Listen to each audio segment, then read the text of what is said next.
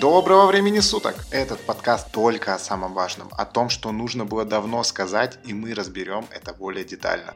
Сегодня мы поговорим с тобой о том, почему очень важно заниматься спортом каждый день, а именно в чем здесь преимущество от тех, кто этого не делает, и почему именно ты сможешь добиться куда большего, если ежедневное занятие спортом войдет в твою привычку. Преимущество номер один – настроение. Твое настроение – это весь твой день, практически самое важное в списке того, на что нужно обратить внимание. И именно оно будет у тебя улучшаться, когда ты бросишь вызов апатии.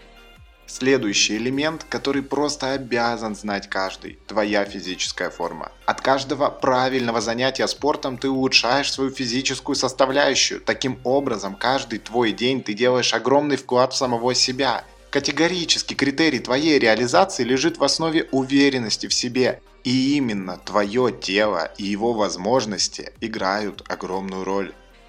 Также я уже не говорил про то, насколько сильно человек меняется в своей уверенности о принятых решениях, когда понимает, что он стал намного сильнее после проделанных трудов. Один маленький критерий 30-40 минут в день и твоя жизнь меняется – Используя это для того, чтобы поднимать свою планку целей и добиваться их куда быстрее.